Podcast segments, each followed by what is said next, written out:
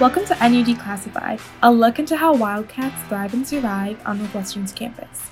For many students, coming to campus means breaking up with a significant other. Other times, it can be hard to stay in touch with a partner who now lives multiple states away. So, this is why we're debuting a new recurring segment called Let's Talk Love, where we hear your stories about honeymoon phases and heartbreak, friends and family, barriers broken, and bridges built. I'm Dan Hu, and to tell your love story, hop on bit.ly slash NU Love Podcast. Act 1 The day that was supposed to be about her, until it wasn't. Here's Kiki. My name is Kikue Chelsea Higuchi.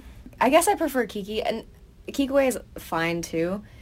It's just like my dad calls me Kikue when he's mad at me. so I usually tell people to call me Kiki. I had a really tough time when I was younger defining what love was because I had never really seen it. Uh, my parents separated when I was about three years old and my dad never dated. He was like really focused on me, so I never saw him in a relationship. And the relationships my mom were in were not the healthiest of relationships, so I didn't really get to see what love looked like. So, how did you meet your boyfriend, and what was the relationship like at first? I met him in my AP Bio class. We had a sixth period together. I was in his lab group, and there were two other juniors that I knew. One junior I knew and I had a class with, and this kid fucking sucked. I saw him in my group and I was like, oh crap. And I looked over and there was a junior girl next to me. I was like, oh crap.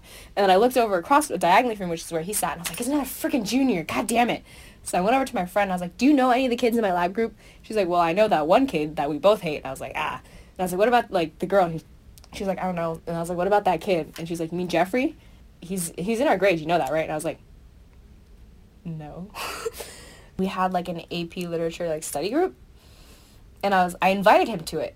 But the thing is, is like all my friends and no one knew who the fuck he was. The first time he ever came to a study group, like he was like, he like left early, and then my friend who was like sitting next to me turned to me and she was like, "You like him?" And I was like, "No, I don't."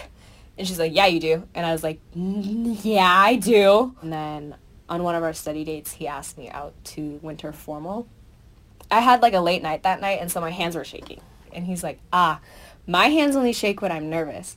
And, he, and then he like stuck his hands out and they were like tremoring. Later on, I was about to leave and he was like, "Hey, are you going to? We, it's called Winter Ball." He's like, "Are you going to Winter Ball?" And I was like, "Yeah, yeah, probably. It's my last one. I mean, I don't have a date, but I'll probably go." And he's like, "Oh, do you want to go with me?" He was part of like our leadership class, and I was like, "Oh, aren't you already going because you're part of leadership?" Like, I don't know what I thought. It was really dumb. But I was like, "Aren't you already going?" And he's like, "Well, yeah, I'm already going. Do you want to go with me?" And I was like, "Wait, yeah, I do." After the ball, Kiki and Jeffrey's relationship really took off. He bonded with her friends, and she met with his parents. And then came the day when Kiki realized she really loved him. So basically, this one day, it was around March, and it was the day that I got into Northwestern. Like that moment, I was so happy. I just ran outside my classroom and just ran around the building. Like I just did laps around the building because I was so happy. Because it was my dream school, and I couldn't believe that I got into it. I had just gotten in and we were gonna go like celebrate but there was a couple more acceptances to come out I was like oh we'll just go back to my house hang out and we could all check it together. And then I looked over at my boyfriend and he had gotten rejected from every single college that he had looked at that day. I knew UCSD was a school that he had really really wanted to go to. I had gotten in and he'd gotten rejected. I felt really guilty which is not something I should have felt but I still did. Is the happiest day of my life. I just got into my dream school and I fucking burst into tears. I just started crying in my head, I was like, why won't these schools accept him? He's great. He's the best. I mean, I'm biased because he's my boyfriend, and I was like, he's the best. I realized I loved him because in that moment, it didn't matter what had happened to me. It only mattered what had happened to him that day. I could see in his face that he was really, really sad. But he had said that to me one time. He's like, I don't cry. I haven't cried in like three years. And I was like, okay, buddy.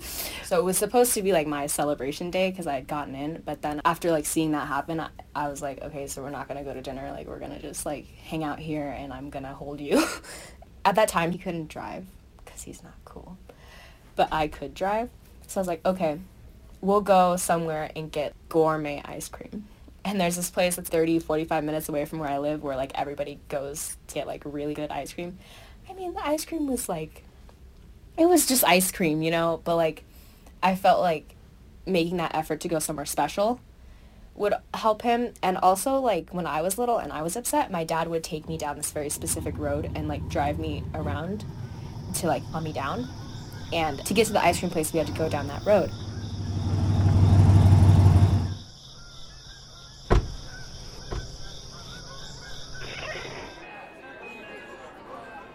What did the ice cream taste like?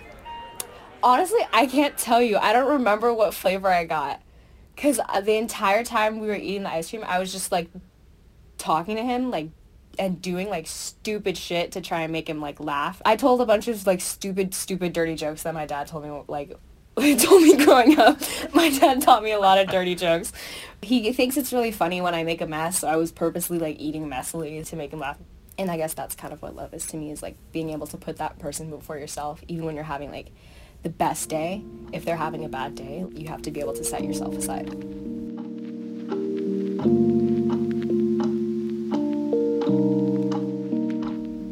So, how did that day change how you acted moving forward? I think after that, I asked him, so what's going to happen when we go to college? But he does this thing, if I'll ask him a question, he'll go, hmm, I don't know, what do you think? He hits me with the Uno reverse, and I'm like, you motherfucker. And then I told him, I was like, well, you know, I want to, I would, I'm willing to make it work. But if you don't want to, I completely understand. And then he was like, oh yeah, me too. And I was like, hmm, okay. Why didn't you just say that?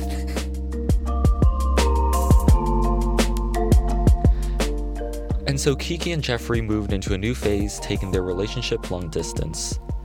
At the end of the summer, Kiki came to Northwestern and Jeffrey went off to Purdue.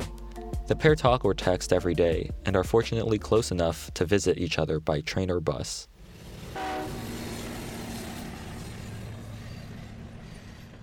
He actually came to visit like last weekend. Cool. Long distance is tragic. Like, it is really sad. It's really difficult. Um, it was better when I was horny and lonely. Now, like, it's just like I'm lonely. If you were horny, then it's like, ah, I can focus on how horny I am and I'll never realize how lonely I am. But now I know how lonely I am. And it's like, that's a lot of longing. But it's definitely worth it. You're really sad, but when you see them, you're like so violently happy. It doesn't matter how sad you were. When you saw him like last week, um, what did that feel like? It was so nice. Like I've never felt like just so comfortable and so like relieved to see a person. He has a very specific way of walking, but I could see how he was walking and I was like, that's him. Like that's my Jeffrey. And then we didn't really say anything. We just like hugged for a really long time.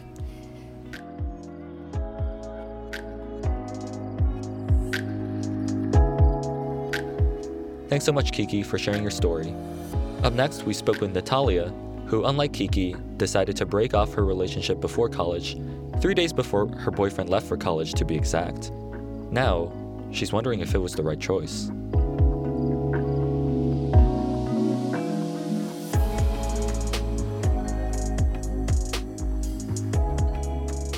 Act 2 Three months, two friend groups, and one almost awkward bonfire. Here's Natalia with her summer romance. My name is Natalia, and I'm from Farmington Hills, Michigan. Me and my boyfriend went to middle school together and like high school, but our friend groups, they never really hung out until senior year. Why did the friend groups mesh together this year? We would play year. this game. Um, it's called Kidnap. Like my friend group needed more players, so like one of them like invited his friend group, and that's kind of how we started hanging out. Those were like our first interactions as friends. A couple of my friends liked him too, and so I guess them just like talking about him that much made me realize that I liked him too, and so I guess it like rubbed off on me in a way. I guess eventually I started having feelings for him. So then, when did you guys start dating? late June. It's really hard to read his feelings. And so that's why I never made a move. But I guess eventually he just like asked me out. At the beginning, we were both uh, like, we're probably going to break up at the end of the summer. You said you guys talked about it and that you were probably going to break up by the end of the summer. What was that conversation like? He doesn't express his feelings a lot. So it was kind of like, oh, like we're probably going to break up. And he was like, yeah. And then he just changed the conversation. I guess like we didn't really want to deal with it at that time. We kind of just ignored it. We actually didn't decide to break up, like fully decide to break up until three days before he left for college. Bring me to that day. We were like just driving around. We both knew we had to talk about it since we were gonna, like, he was leaving for college, obviously. And so I guess we kind of just brought it up and we like kind of talked about it a little bit. I was like, what do you want to do? I guess we're both kind of like logical people. And we're like, we don't want to have like a bad long distance, really, like, have to break up while we're long distance and like that ruin our friendship. So let's just break up right now while we're still friends. So we like don't hurt each other. But then like we still had dates planned for the next two days. So it was like kind of weird to like be like, oh yeah, that we're breaking up in two days, but we're like still going out. What were the next two days like with the dates planned? Well, all of our friends came to my house for a bonfire because a bunch of them were leaving Friday and then he was leaving the Saturday. So they all came over on Thursday night and like we just pretended we didn't talk about it. None of our friends knew. We just had s'mores and like a lot of them were going to Michigan State and then like a few of them were going to Michigan. And so it was just kind of like the last time our entire friend group was together. So like everyone was kind of sad. It was just saying goodbye. So then at this bonfire, you and him know that you're breaking it off. Yes. And no one else does. No. I knew it was going to happen. So it was just kind of weird to be living in what we had put off for so long. I like cried the first day, but then I had to go to work. And so I just had to act like nothing happened. I was a hostess at kind of a fancy restaurant. It was a very busy day at work, so like it was very stressful, but I guess I it kind of took my mind off things for a while.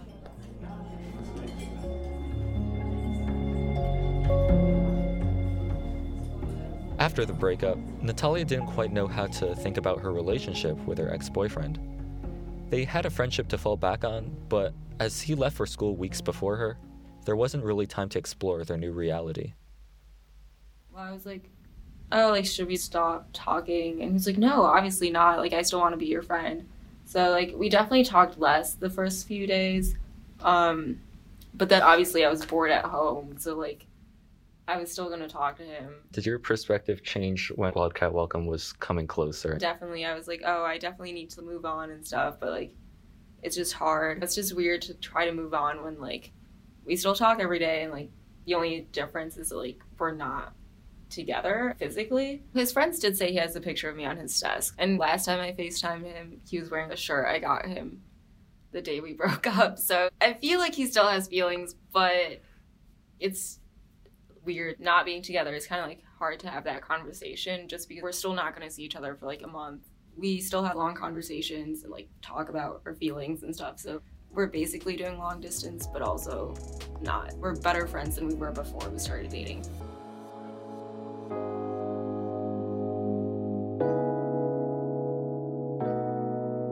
Thanks, Natalia, for sharing your story. That's all we've got for this week's episode of NU Declassified. If you're interested in appearing on future segments of Let's Talk Love, hop on to bit.ly slash NU Love Podcast. That's all lowercase, bit.ly slash N-U-L-O-V-E P-O-D-C-A-S-T. Tell us your love story. Alana Arrighetti, Dan Hugh, and me, Tabitu Vakil, are the NU Declassified team. Much thanks to our editor Cassidy Jackson and managing editors Elizabeth Byrne and Chris Vasquez. And of course, thank you Kiki, sorry, Kiki and Natalia for coming on for this episode. See you in two weeks for the next episode of NU Declassified. Thanks for tuning in.